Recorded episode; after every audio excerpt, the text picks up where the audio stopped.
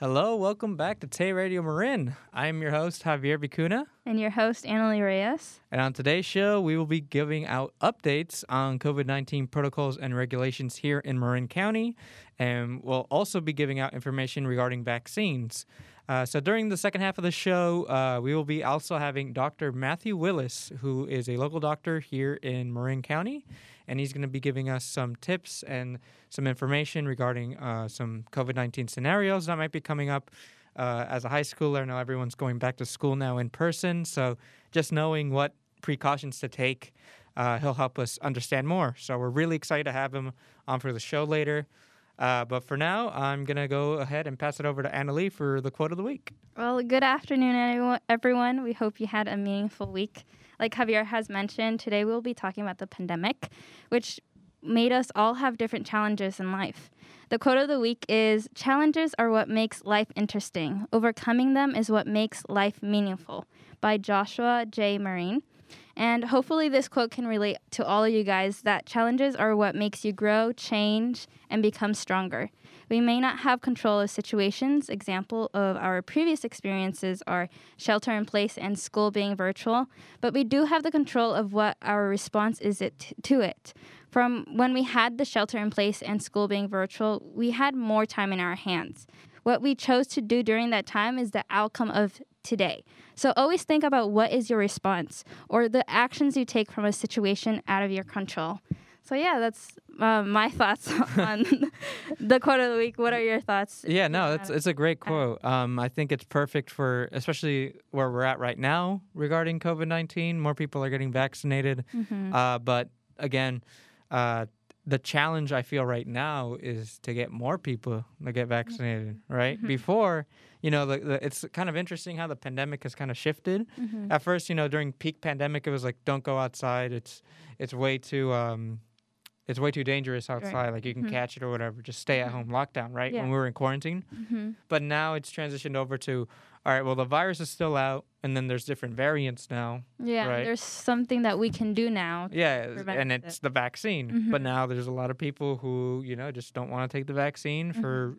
tons and tons of reasons. Mm-hmm. Um, but honestly, I, I took the vaccine because I just wanted to be as normal, as back to normal as I can mm-hmm. at the moment and taking the vaccine has really helped like me understand like okay now i'm pretty much pretty safe for the most mm-hmm. part like I, am not as vulnerable as i was at the beginning of the pandemic mm-hmm. you know yeah. like now i'm here a backup yeah exactly i have a backup plan so yeah or even if i do end up getting covid which knock on wood i hope i never get it mm-hmm. but um I, it won't hit me as hard because I have the vaccine. So yeah. Well, I wanted to talk about my experience uh, with the COVID vaccine and also like the Berkeley COVID vaccine regulations. Yeah. Um, I I do go to Berkeley for school and um, I've seen the mandate go effect. Um, but the regulation is basically that some businesses require proof of full vaccination of patrons 12 years and older prior entering an indoor business facility. And this went into effect in September 3, 2021. Um, and my experience is I I've gone to businesses, I mean uh, stores, um, where they like they don't ask me for my vaccine card, but like that one time when I went to go eat at a place and I chose to eat inside with a friend, they did ask for me to show my vaccine card because I was eating inside. Yeah. Um. So yeah, that's that's a different. Uh, I mean, this is a new news that's been happening recently in Berkeley, and I know like a lot of people are probably like, oh, how am I supposed to show my COVID vaccine card if I don't have it with me? Because mm-hmm. we do have that card, and I had that card on on me. But um, for references, there is a um, digital COVID vaccine record mm-hmm. that you can um, go check out online. It's myvaccinerecord.cdph.ca.gov and you can check. Um, well, you can um, write down your information, and then they and once you submit the application, they will send you a notification, and then they're gonna give you your digital COVID vaccine record. I do want to state something though uh, about mm-hmm. the digital COVID vaccine. Is uh, recently. I'll, I'll talk a little bit about Mhm. this later, but but um, my friend who I went to a concert with, Mm-hmm. uh, he had to show proof of vaccination, Mhm. and he he looked on that website Mm-hmm. to get his digital proof, hmm and it only showed that he took the first dose, even though he had Oh. taken both doses. Was So it recently before? No, he took it Oh. probably when the vaccines came out. He was one of the first to take it. Oh, So that's interesting. it's interesting because um, maybe you should always just check it just to Mhm. make sure that all your doses are there or Mhm. whatever because you have to Yeah. be fully you have to have all the doses. Yeah. Before like entering the store, because I feel like it would be kind of embarrassing. Right. So uh, he was pretty surprised about that, but Mhm. there were um, there there he just brought his card instead oh, just yeah. to prove show the proof. But yeah, sometimes maybe that Yeah. Oh, and you can also like take a picture of your card like with you on your. f- yeah with you on your phone and Mhm. and that'll f- be fine. You just have to show ID and all that. Mm. But yeah. Mm-hmm. Well, um, my experience as the COVID vaccination, um, the first dose I did get a fever. Um, I took the um, Pfizer. I Oh, the f- No, no, No, you took Moderna, Yeah, right? I Yeah. took the Moderna. Sorry, this is a long time ago. So, yeah, I did take the Moderna, um, and I did get a fever. It was kind of mild. Um, I did had headaches, so I did rest like a day, um, and I did get shivers. mhm. And then the second dose, it wasn't that bad as the first dose. I know a lot of people had it worse in the second dose, but mine was kind of different. I did have a sore arm, which is normal, Mhm. and I did have a fever the next day. But the second day, I was like up and running. Um, I remember the second day we were in the healing center, I mean, healing circle thing yeah. event that we had Right, to do. right. hmm So I was, I was. You were okay. feeling also- yeah. Yeah, I was okay. but yeah, that was my experience. But what was yours? Well, Yeah, so for, I mean, for me, when I took the vaccine, uh, the first do- I took Pfizer, Mhm. um, and when I took the first dose, I, I felt nothing like after. Like I, I didn't feel all, all I felt was like a sore arm, Mm-hmm. and that's pretty common. mm-hmm. Uh, but other than that, I I um I took a uh, I took the second dose, and then that's when it really hit me. It was like, Mhm. oh whoa! Like the next day, like at night is when I felt it. Like as soon as I was gonna fall asleep, I started getting shivers, Mm. and I got really like really really warm. Um, All right. and it was just like it was kind of scary not gonna lie but Mhm. uh then the next day i just felt like out of it like i felt like i couldn't even like do proper things i just felt like i was sick you know Mhm. yeah. um And I remember um, they told me not to take ibuprofen. yeah, So- apparently that's bad Mhm. it doesn't it doesn't actually help at all Yeah. Um, so it's so- not to take it. yeah um and that's but after you know that intensity only lasted for that one day Yeah. So it's quick, but it's bearable. You know. yeah like like maybe even plan out when you're gonna take the first dose and the second dose Yeah, and take a rest day. and then you Mhm. take plan it for the, the weekend so then maybe Yeah. in the weekend you can rest mm-hmm. and just work around your schedule because I think that would be the best. Like as as much time as you can have to like rest and be like comfortable while while you're like Mhm. during the second dose or first dose, whatever dose, you'll be fine. Mm-hmm. Um, because it, it'll make the experience less like annoying for you because you're, you're like, oh well, now I can't go to work or go to school because Yeah. or I have to miss this because Yeah. So much responsibility. I feel bad. Yeah. Yeah. But um, I did want to mention that back to like regulations.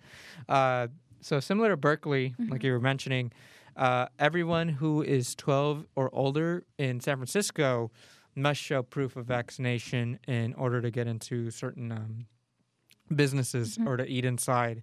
Um, fully vaccinated, just to let everyone know, means two weeks after your final dose Mhm. of, of the COVID 19 vaccine. So, if, for example, I know J and J is the one that is only one shot, but so you would have to wait two weeks after that one. Yeah. but if it, yeah, sorry. J and J is Johnson and Johnson. Johnson and Johnson, yeah, sorry, yeah, and and then Pfizer and Moderna are the two dose options, and again, it would so for those it would be after your second dose, two weeks after that means you're fully back. So that's just some clarification on that.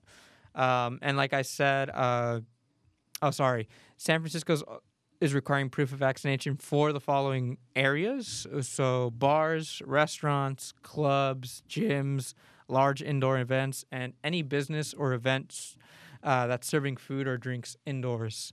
So mostly anything like indoor related, you know.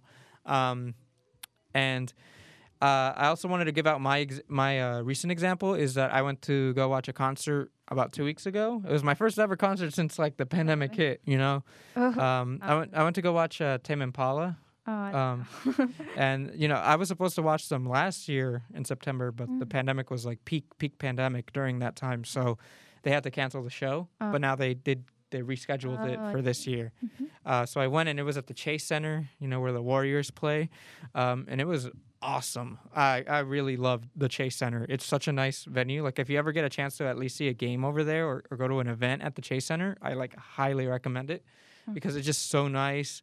Obviously, all the food's overpriced because it's just stadium food. Like I had to pay like twenty bucks for like a sandwich oh, with like no sides or anything, and like a water was six bucks. oh no. So, yeah, maybe eat something before you go to a concert or, or the Chase Center. But, anyways, the way they were doing things there is you would have to uh, either be fully vaxxed to get in, or you would have to show a negative uh, COVID test uh, prior to prior to the show within 72 hours of the show. Um, and what was actually kind of interesting is that they, next to the Chase Center, they had uh, testing test? sites. Yeah, Oh, they had testing nice. sites. So yeah. so let's say you forgot or you didn't have time Mhm. to to do do a negative COVID test and, and you're not vaxxed. Yeah, that's then- so convenient. Yeah, they give you the option. I know also a friend who was working at the Napa Valley like music festival that happened uh, last month, I think too, and they had the same thing. A lot of venues have testing sites like literally on site, Mhm. so they're doing the, they're they're taking the proper precautions, and and I mean that made me feel pretty laxed like when I was there, and it was just it just made the experience much more enjoyable because I knew it wasn't like people sneaking in or anything Right, without yeah. yeah. So it was fine. It was really simple. They just check your card and you just go in and basically and and you have to keep your va- mask on inside, but Mm. still it, it was it was nice. It was nice. Um, especially being surrounded by so many people. Um, I was surprised. Everyone was wearing their masks. Everyone was really following the rules. So Mm. they're pretty strict and pretty enforcing it pretty well in, Mhm. in the in the menu. But Mm. yeah, I, I it really felt refreshing to be just in a concert again and Yeah. be able to be there. Yeah. Are you planning to go on to any concerts? Well, being safety. Yeah. Yeah, like safe. Yeah. Well, for me, I haven't. I haven't gone to any concerts, so Have you ever gone to a concert before at all? um, I don't. I don't think so. I don't remember Really? any. No. Oh, I did go to a Monster. Uh, Is that the K-pop band? No, no, it's like no concert, but it's like this car show. With A these ca- oh, like the monster trucks? Yeah. Oh, okay. monster. But I was so little, but that's Huh. all. I Like, like how I thought that was a K-pop band. I know. Because all those K-pop bands have like, just like like that, like a names. mon- I wouldn't be surprised if there was a K-pop band called Monster or something. But maybe, okay, maybe, maybe but- there is. Um, But But anyways, uh, we'll be right back. Uh, we're gonna play a quick PSA, and uh, we'll get back to you guys. Pacific Gas and Electric will turn off electricity when there is extreme fire danger to reduce the risk of wildfires. Marin residents need to be ready in case of prolonged power outages. First, you can sign up to get notifications about planned power outages. These will tell you when the power outages are likely to happen and how long the power will be out. To receive notifications, text your zip code to 888777. Second, be sure to have a working flashlight, enough food and water for 3 days and other necessary items stored in your house and or your car. Third, learn about how to prepare to keep your family safe in case of a wildfire or extended power outage. See emergency preparedness information on the readymarin.org website. Please text your zip code to 888777 to get on the alert system today.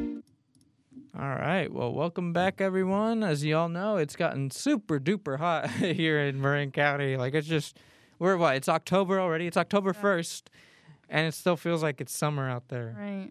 Like I don't know. I, I was doing some filming earlier today outside, and that heat was really shining down on Yeah. me. Like it, it, it burned. Yeah. Well, for me, I walk the campus. Like when I go to the campus, I walk everywhere, and it's so hot, and it's just really bad. Yeah. no. Yeah. I, I agree. So, it's, it's really bad right yeah. now. Yeah, just keep yourself hydrated. Yeah, hydration, and also just again make sure that you're prepared for when wildfire does occur, because Mhm. you know it's just unfortunately here in Northern California they're Yeah. really common. you never know when it's gonna happen. Exactly, and and you always want to be prepared because you don't Mhm. want it so that when your No house is about to burn, that Yeah. you have to literally pack all your stuff up or, or sacrifice some things, you know. So that really sucks. So hmm So think ahead. yeah, think ahead. But But yeah, well, for me, I'm gonna talk about some protocols in Marin, um, and some locations to get tested in Marin. So some protocols in Marin um, is first responders are required to have vaccination. Um, indoor places require masks, and you can take off your mask if you're actively eating, meaning you're eating.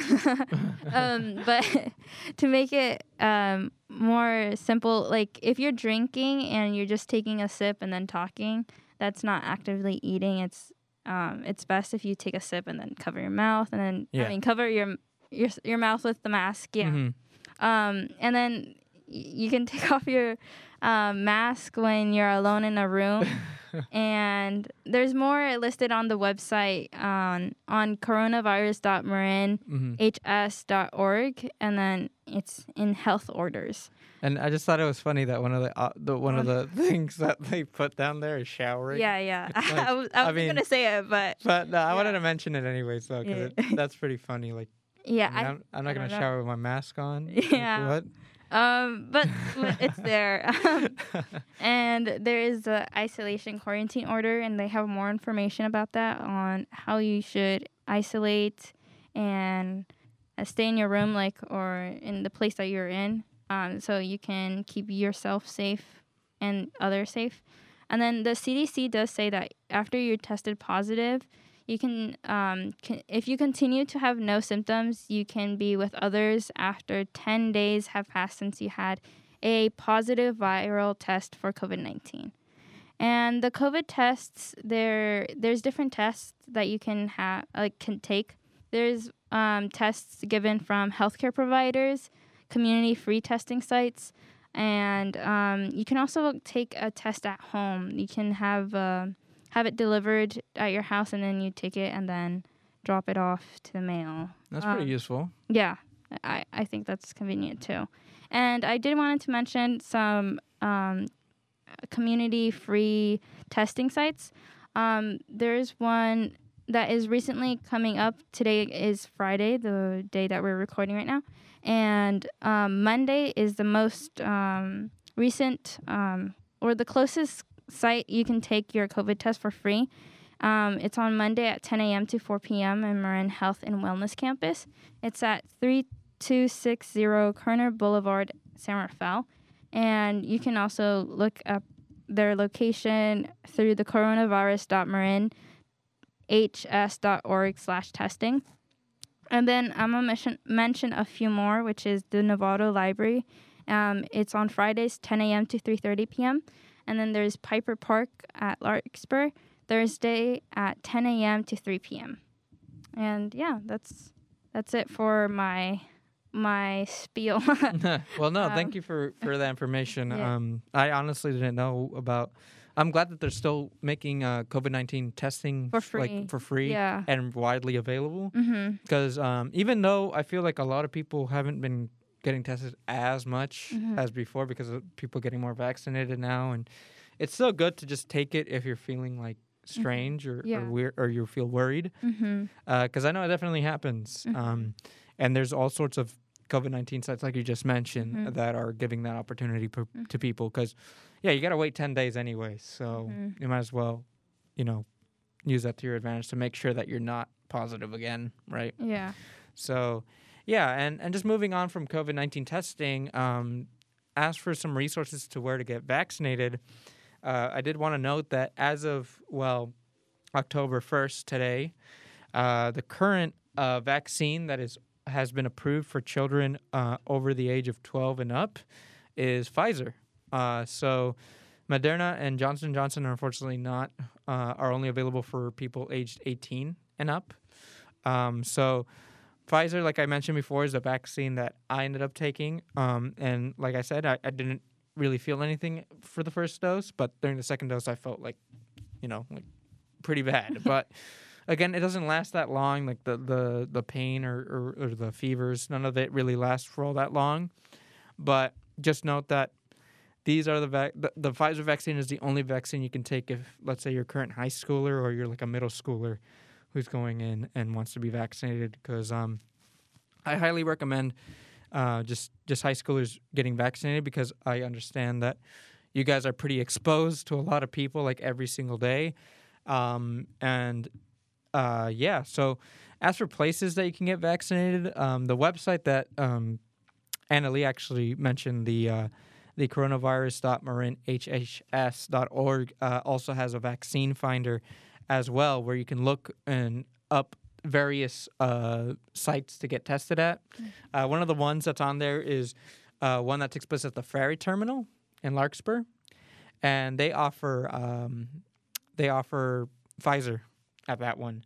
Mm. So if you're a high schooler who's looking into, or a middle schooler, anyone who's 12 and up, who's trying to look for a va- to get the Pfizer vaccine, uh, you can get it uh, through that website um, by going and searching up for the ferry terminal um, Right.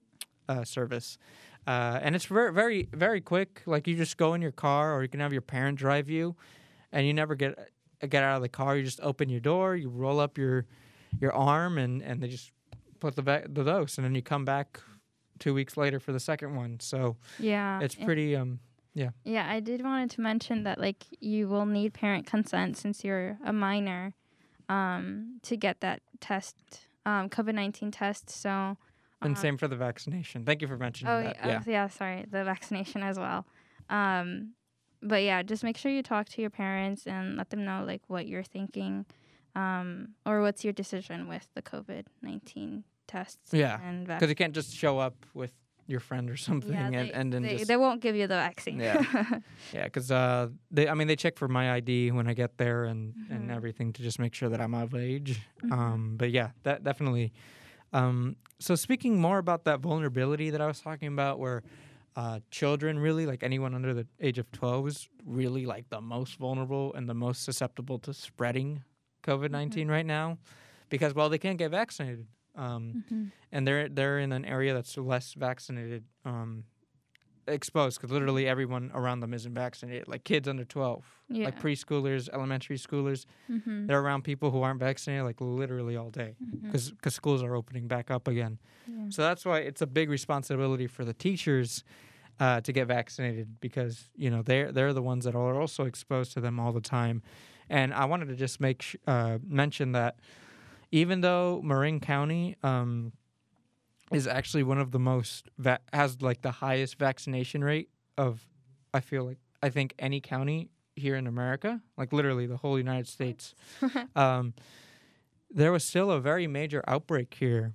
Uh, so this made worldwide news but what happened was uh, an unvaccinated teacher uh, caused a covid-19 outbreak Was uh, it- to sorry, was this news here? yeah it was it, happened here in marin Oh, okay. yeah. Um, the unvaccinated teacher uh, caused a COVID 19 outbreak in an elementary school, Mm. uh, and they ended up getting 22 students uh, infected with COVID. Oh. Um, it was it was really bad because uh, well the only way the, the way it kind of spread was that the teacher they would be all be wearing masks, but Mhm. the teacher would put down their masks during um like when when they would read when they would read.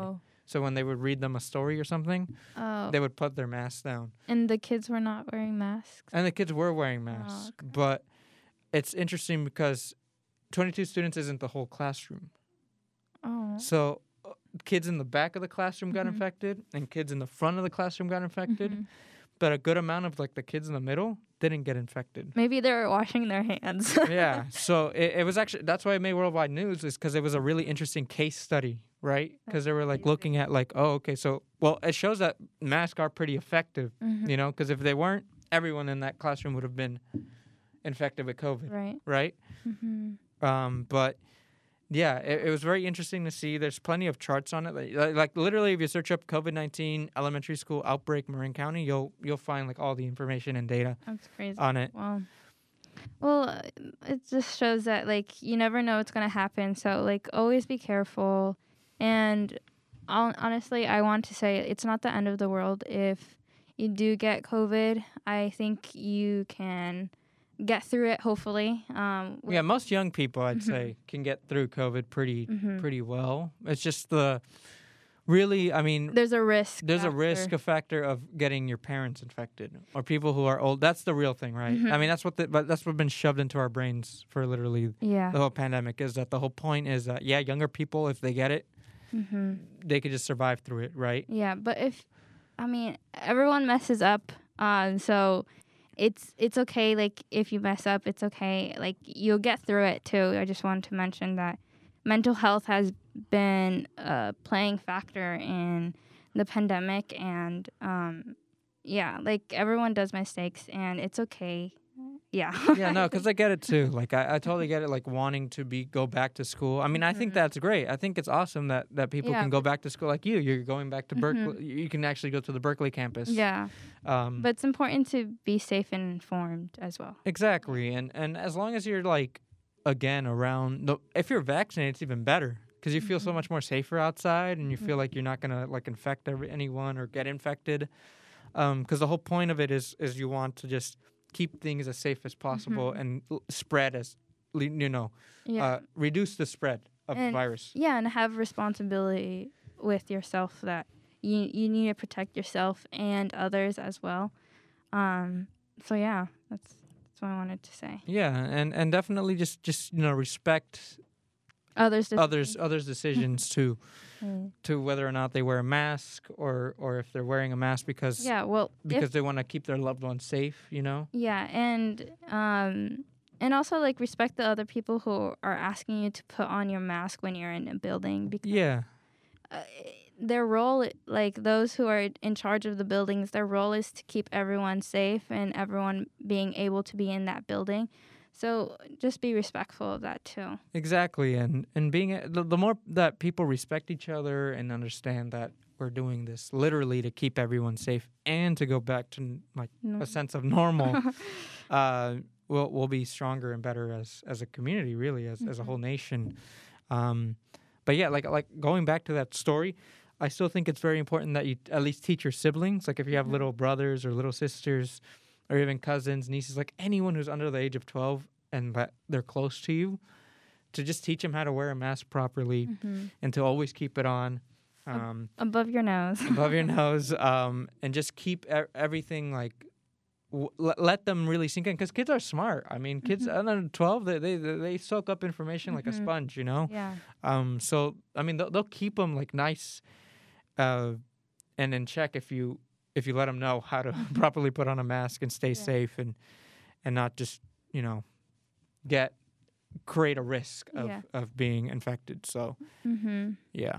But anyways, uh we're gonna go ahead and go on and play a song by Ismael Lara, who was on about two shows ago. He is a local up and coming artist uh, here in the Bay Area. Um, if you haven't had a chance, you could go check out our interview with him.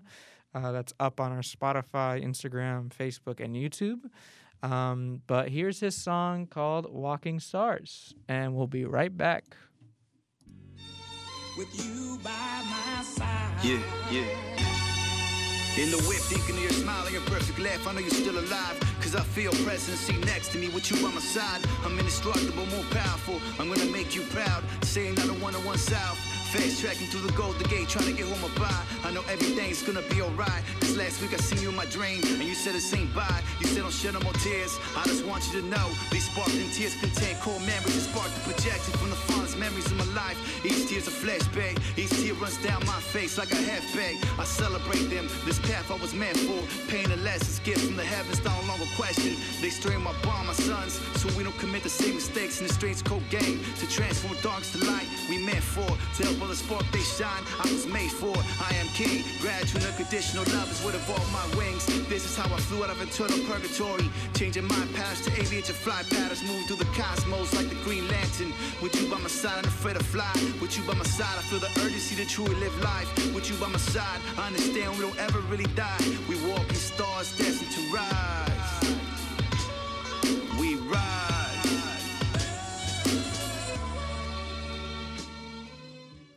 All right. Well, welcome back uh, again. We hope that you enjoyed that song. It's called "Walking Stars" by Ismael. it's really good yeah, it's really good. Um, he uh, his his EP walk, which is called "Walking Stars," is um, available now. You can still find it on Spotify, Apple Music, all those major streaming platforms. Um, he's also selling merch as well. Uh, so we'll tag him in, in this in, in the post for for this show uh, if you're interested in buying merch. Uh, and just supporting him because I think he's a great artist. And again, if you are an artist local here in the Bay Area who wants to be on the show, well, feel free to hit us up, and we'll be more than happy to have you on for the show and get to know you and Yeah. play your music. You can contact us on Tay Radio Marin on Instagram, TikTok, basically all of our, uh, literally like every single Yeah. social media, we're on there. Uh, but yeah, all right. So now, uh, without further ado, uh, we have our guest for the show. We're very excited to introduce him. His name is Dr. Matthew Willis. Um, and we are so excited to have him on. Hello, Doctor. How are you? Great. Great to be with you. Uh, thank you so much for being on the show with us today. Uh, it really is a pleasure to, to have the chance to talk to an, to an actual doctor um, and get some information and, and get some of our questions answered um, by an expert. So we really appreciate your time here. Yeah. Would you like to introduce yourself to the audience? Sure. Yeah. Yeah. So I'm Dr. Matt Willis. I'm the public health officer for Marin County. So I work I work for the Department of Health and Human Services, which is the largest department in Marin County government. So I am a I am a public servant. My salary is paid for by taxpayers. Um, and I am over the, the health side of that large Department of Health and Human Services, about 700 employees in that, in that department, about 200 in public health. And that's our team. And really, you know, over the last two years, it's really, as you know, been primarily focused on one disease, one Mhm. response, and that's been the COVID 19 um, pandemic. Um, our team has grown over the past year and a half as we've kind of upscaled to match the demand for services related to the, the pandemic response. I'm happy to happy to be with you today to talk about that experience. Awesome. And and I was reading up on you, and, and it seems that you ha- you've worked for the CDC at some point, correct? That's right. Yeah, my background is in internal medicine. I, I, I spent the first part of my medical career in, in primary care, you know, seeing patients. I had my own panel of patients first in Boston, and then I worked on the Navajo Reservation in Northeast Arizona for four years. Um, have a strong uh, value of, ensuring that everyone has access to the highest attainable standard of, of health, regardless of their background. Um, so health equity is an important priority for us in Marin County. Um, and it's, it's really one of the things that personally drives me in our work and has really informed our, our pandemic response. Um, and after, after working on Navajo, I went to the Centers for Disease Control and Prevention in Atlanta. Spent a couple of years there doing um, international tuberculosis and HIV research and Wow. outbreak controls. I was in I was in Haiti after the earthquake, Yeah. helping design the, the system for detecting and preventing outbreaks in the tent camps, and then found my way back to Marin about eight years ago. I grew up here, found my way back here, um, and have, have loved my role as a public health officer since then. Oh, well, that's pretty cool. I'm actually trying to major in public health as well, so it's very fascinating to hear your journey as um as your medical career, and it's pretty cool to um, see you serve the people and helping them. Um, well, Stick with it. I can always say, you or any other listeners, public health is awesome. It is such a great path. Um, it's so rewarding to, to it's rewarding to treat people who are sick, but it's even more rewarding to to prevent sickness and keep people well. hmm Yeah. Yeah. I'm I'm actually striving to like help those who are like in the minority groups and low incomes because they need the most help as well too. And yeah, it's very interesting to have you. I'm like very grateful that you're here taking time uh, to talk about the pandemic, and especially since you're a public health doctor. And well, my first question is when COVID cases were rising in China, were you concerned that it would reach as it did in the US? What are your perspective as a public health officer?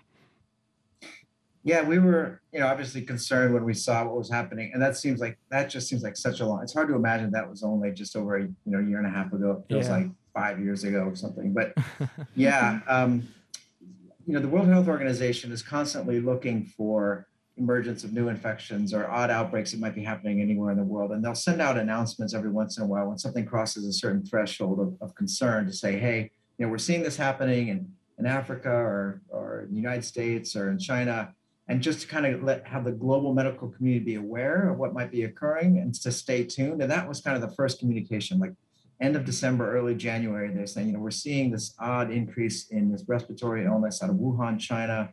Um, not sure what to make of it. And I remember having an email exchange with with Dr. Lisa Santora, our deputy health officer, Yeah, who's amazing. yeah. Um, and Lisa and I were like, should we, you know, should we include this in our in our like weekly update to our clinicians, our little newsletter that we send out? You know, should we include some mention of this? Um, and we decided we should probably just signal this as as something for the clinicians to be aware of. You know, not knowing at that time that it would become just like the dominant theme for the entire world. But was I think was what we saw very quickly was that it was spreading so quickly in China, um, and anything that spreads that fast um, has the characteristics of something that could become a pandemic. So at that point, we knew we needed to kind of brace ourselves for um, just because of the global, you know, the global economy, the global nature of travel, and things. Right. Anything that affects one place is going to affect every place soon enough. No place is an island, um, and we uh, we started seeing cases. You know, a couple months later, our first case in Marin was in early March. Lucio Hernandez, a gentleman that we got to know because we only had one case, so we you know had a lot of attention on that case for a little while. He ended up in the hospital, ended up also being our first death, unfortunately. Dang. Um, wow. And that was really a wake up call for us to to to to respect this, you know, to really understand that we're dealing with something that um, is serious and is affecting our own community directly. Wow, that thank you for sharing that. That's that's actually really eye opening. I, I didn't know Yeah. um, well, that the first mhm. COVID case actually was was a death too. Yeah, Um, because, well, for me, like, I was in school and I heard about the COVID cases in China, but I didn't think it was that serious. And then March came and it was just big news. Yeah, like that whole like March and April was really like Mhm. like it was scary. Like we didn't know what was go- what was going on really, or uh, and then we just kept seeing cases go up and up and up, and we saw deaths going up. And I mean, it's just Yeah. I can't believe it was just like a, about a year and a half ago now that that happened. I was um yeah, I ended up being I ended up being the 39th myself, the 39th case in Marin County. oh um, wow. of, of COVID 19 because I, you know, it, there's so much we didn't know about how it was transmitted at that time. I was Mhm. out in the field working with our hospitals, our emergency medical services providers, um, and somehow ended up contracting COVID 19. Right. Um, and so I think that also really, it really kicked me, you know, like I was for about two weeks kind of just at home in bed. Yeah. I've never been that sick in my life. And that I think also kind of informed my understanding of what this disease Exactly, can be yeah. and really wanted to protect our community as much as we could. Well, on the subject of COVID cases, um, how many COVID cases are there currently um, here in Marin County, and should should we be concerned about them? Yeah, so we are right now we're at uh, 14,840 cases. You know, we we track this very carefully. So at any given day, you can get an answer to that question. Um, you go onto our website at coronavirus.marinhhs.org. Um, and it, it has all the daily numbers. It has hospitalizations, case rates, death rates, and a lot of other information. Uh, it's information that I use to guide our strategies, but it's also anyone who wants to see what's happening in the county. So that's our current almost 15,000 cases, 191 deaths. Um, and should we be concerned? I think you know the answer is um, we should be concerned enough that we are responsible, that we're that we're sensible, that we're responsive. Um, but I think you can turn towards being you know so afraid that it's that it actually creates other kinds of harm. Um, and so we also need to recognize that we now, with a year and a half into this, we know a lot about how to control it, right? We know a lot about how to protect ourselves. We have tools for protecting ourselves. We know Right. Facial covering is critical. We know the vaccines are critical. So there is some measure of control as well. So I think, yes, it's important to be concerned, but um, for that concern to lead towards towards you know being responsible in your own behaviors and recognizing you do have some control over your risk. Right. Right. Well, we know that it lasted like more than a year with the pandemic, and I wanted to hear your perspective. Like, how d- how long do you think the pandemic will last? Do you think it's coming close to an end? Yeah, that's a that's a great question. I wish I yeah, I wish I had a crystal ball to answer that question. I think I we think all we all would appreciate that, huh? Yeah. but I, I, you know, there's there's two ways to answer that. One is that you know the the, the, the term pandemic, right, has a specific definition. A pandemic is, is, a, is like a global epidemic. So an Yeah. epidemic is when it happens locally. Pandemic is when it happens globally. Um, and pandemic is characterized by something that is that is new, that is um, across the entire globe, and is has a, has a high burden, right, high risk. And so for us, we are probably moving out of that pandemic definition locally because we have much better control. We have very high vaccination rates. Our case rates are declining, and we are moving towards adding COVID 19 to be among those other lists of, of diseases that we've come to live know, know and just live with, like like uh, flu, The flu, um, yeah. measles, tuberculosis, HIV. There's a whole list of communicable diseases that we know how to manage. Other parts of the world are still really in the middle of that pandemic phase, right? Because they don't even have vaccines yet, and there's cases are going, you know, still very high case rates. So I think the term pandemic will apply to this for at least another year for the World Health Organization. Our local experience will be more what we call endemic, which is kind of when it becomes more more local, probably in the early part of 2022. All right. Well, yeah, I think no, it makes sense what you, what you mentioned uh, that right now we're kind of just going to be putting. We, we've known for a year now how how how the how this virus spreads and, and just overall how to deal with it more now, especially with the vaccines now being rolled out here in America and more people getting vaccinated. It, it's it's like you said, it's just going to have to be another one of those diseases that we're going to have to live with and, and just understand that, yeah, this is just going to be a disease that exists. And um, yeah, well, well, thank you for mentioning that. I wanted to say also, so since um, how, since there's been like a uh, like lots of misinformation being spread around, uh, especially about the vaccines and about just COVID nineteen in general. Uh, many teens and, and people in general are still hesitant about taking the vaccines.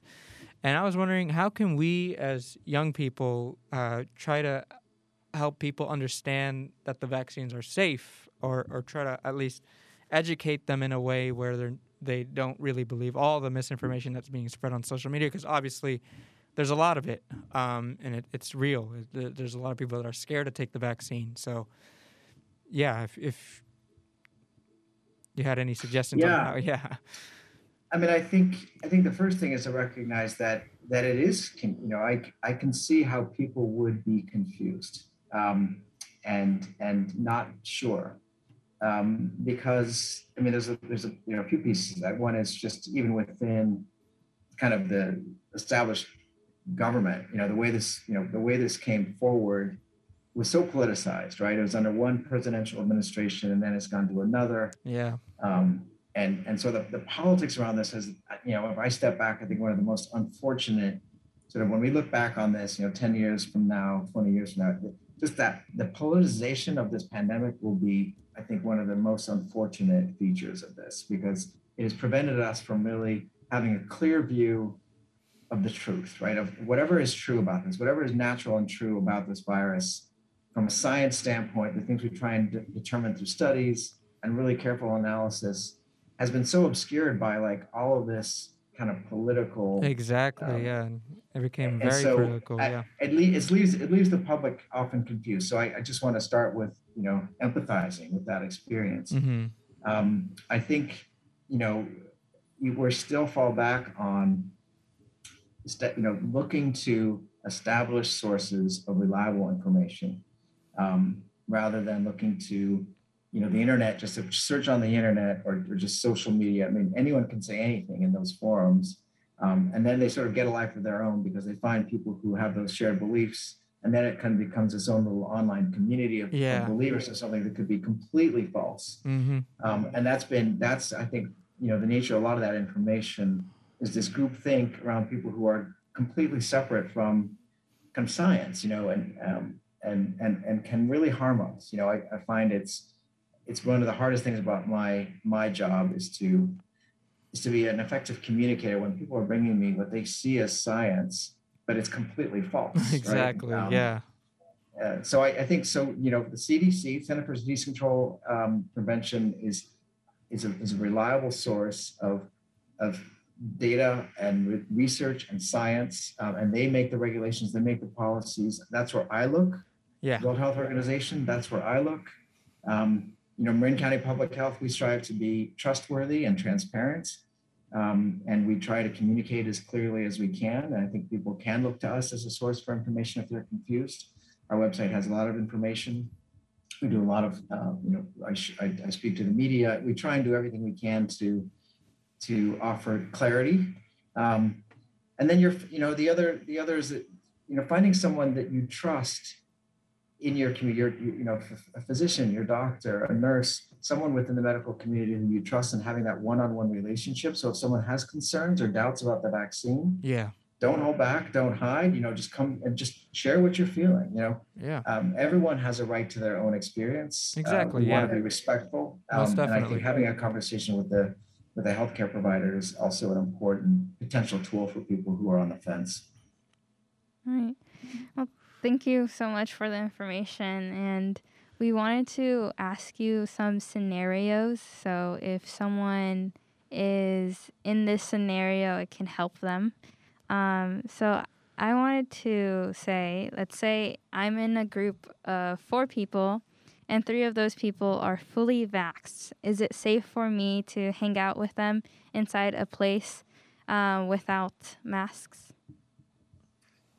Well, I guess that's an easy one. Um, n- no, not inside. So, Mhm. uh, you know, that you have three, three, three who are vaccinated, one who is unvaccinated.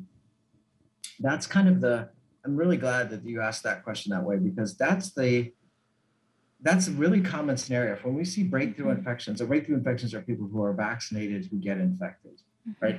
Good news is that when they're infected after they've been vaccinated, it's a much milder disease. They're not as nearly at high risk for getting hospitalized. The vaccine has really well has really prevented them. But even in those cases where those occur, it's often because there's someone in that environment who is unvaccinated um, and they share that space, which is why we're asking people who are both vaccinated, un- unvaccinated, and vaccinated to cover their faces in indoor settings when they're in mixed gatherings like that.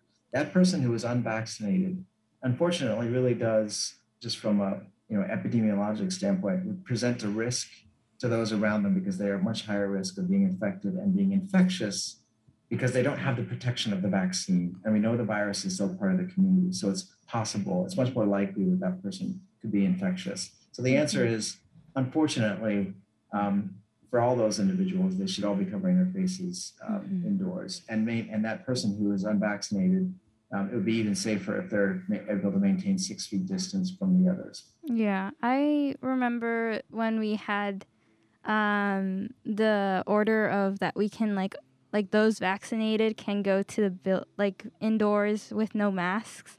And when that happened there was so much COVID cases and I believe it's the same reason that you just mentioned because It's a mix, you know, of some peop- unvaccinated yeah, vaccinated people some people go into the store like not vaccinated.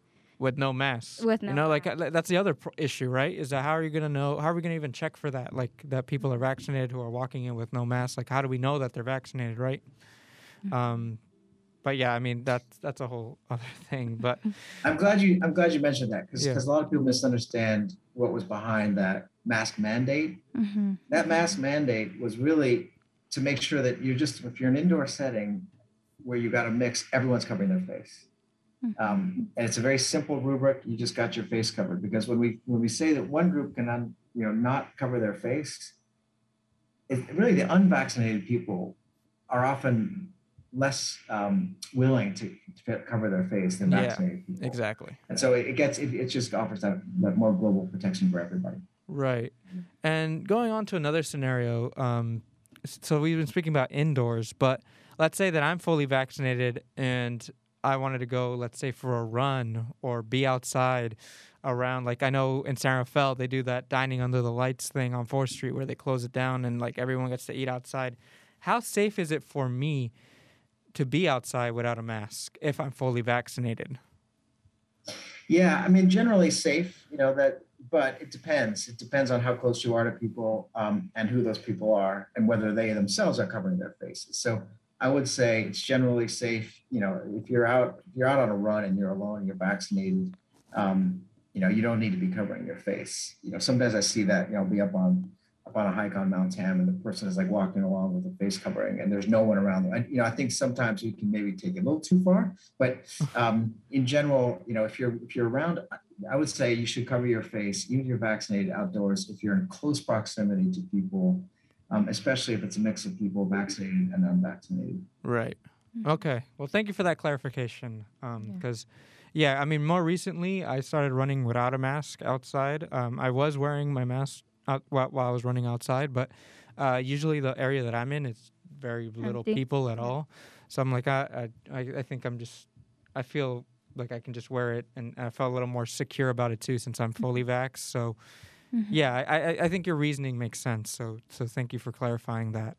Well, here's a, a specific scenario that I'm going to read out. And it says someone is sick and has COVID, but they don't know they have COVID yet and is wearing a mask in public.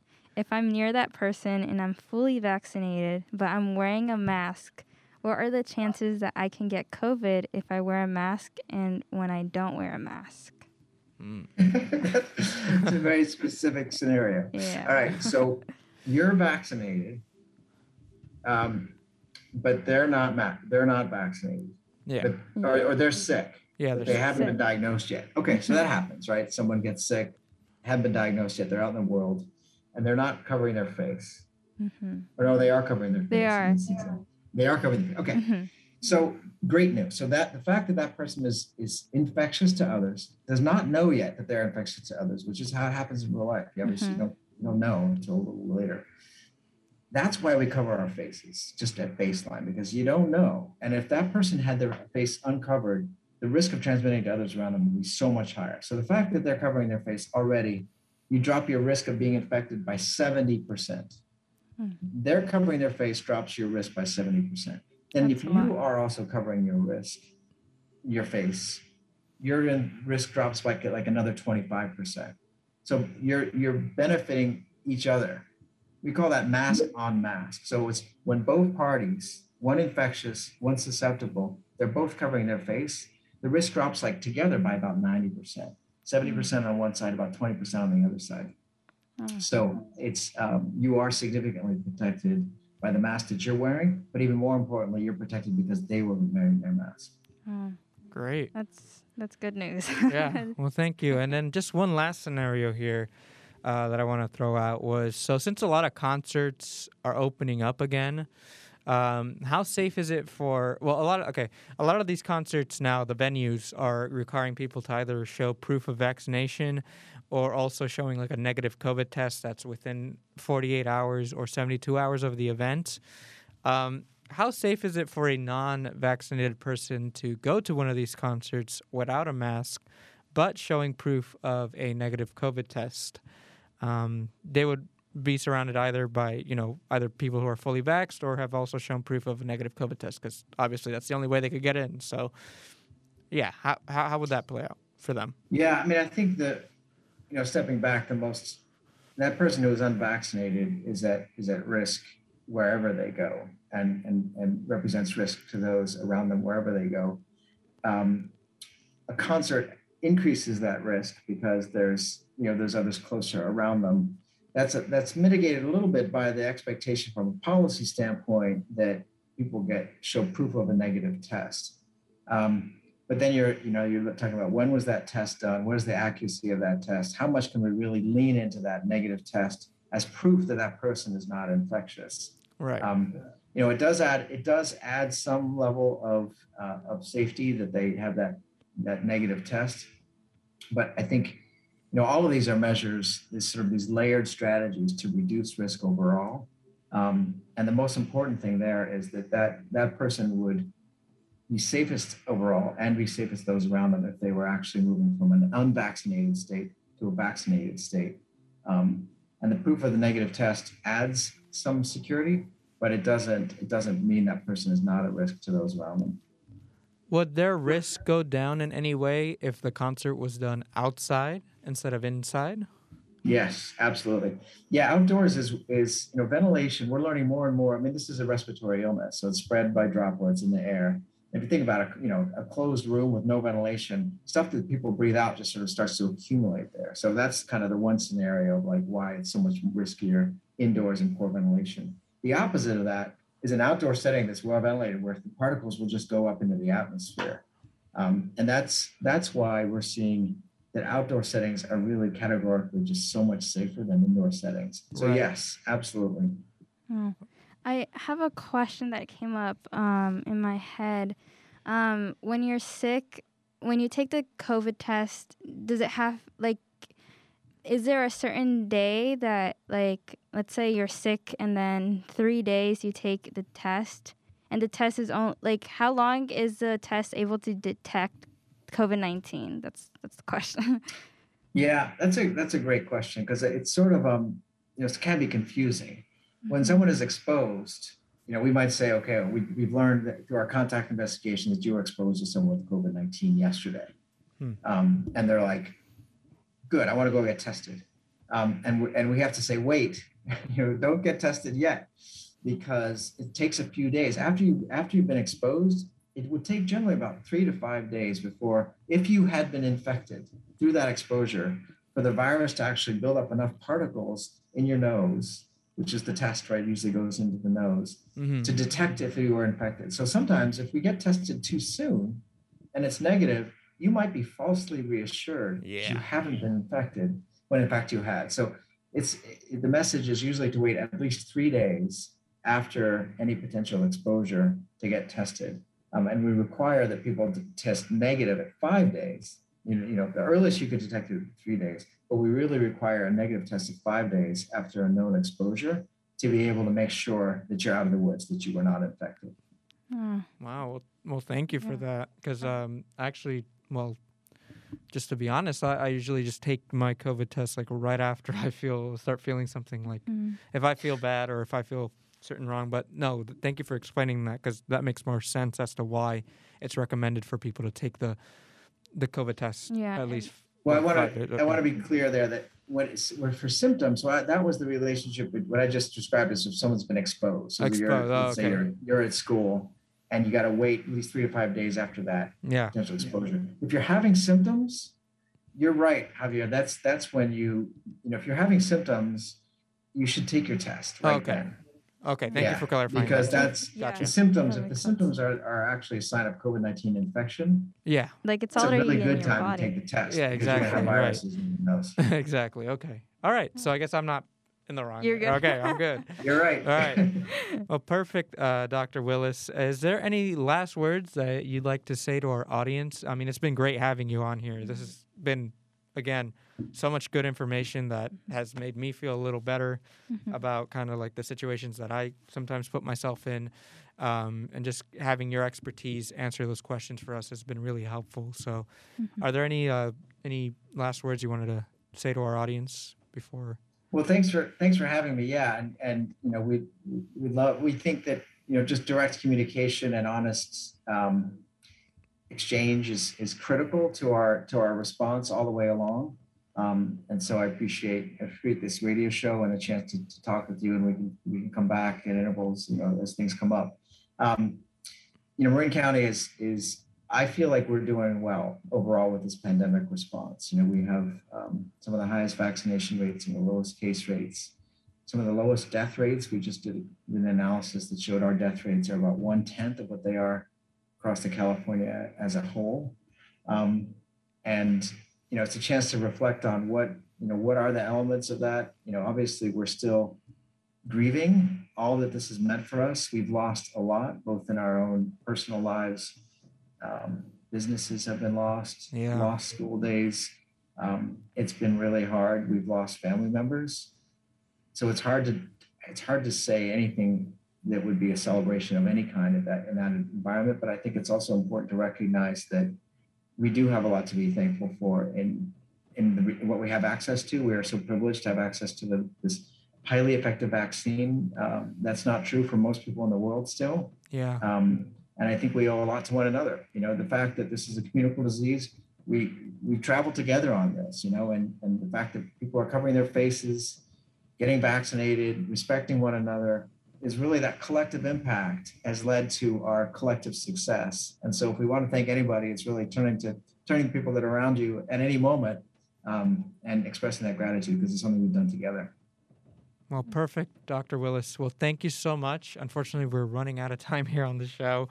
But again, thank you so much for being on the show with us today. It's been an honor to get to know you. And yeah, yeah. Um, hopefully, we'll get to have you on for the show again Yep. uh, to give us some updates in the near future. Uh, and this has been Tay Radio Marin. We will catch you guys next week. Thank you all for watching, and we hope you all have a great weekend. Yes. Take care, everyone. Bye, guys. All right, Bye-bye. Thank you.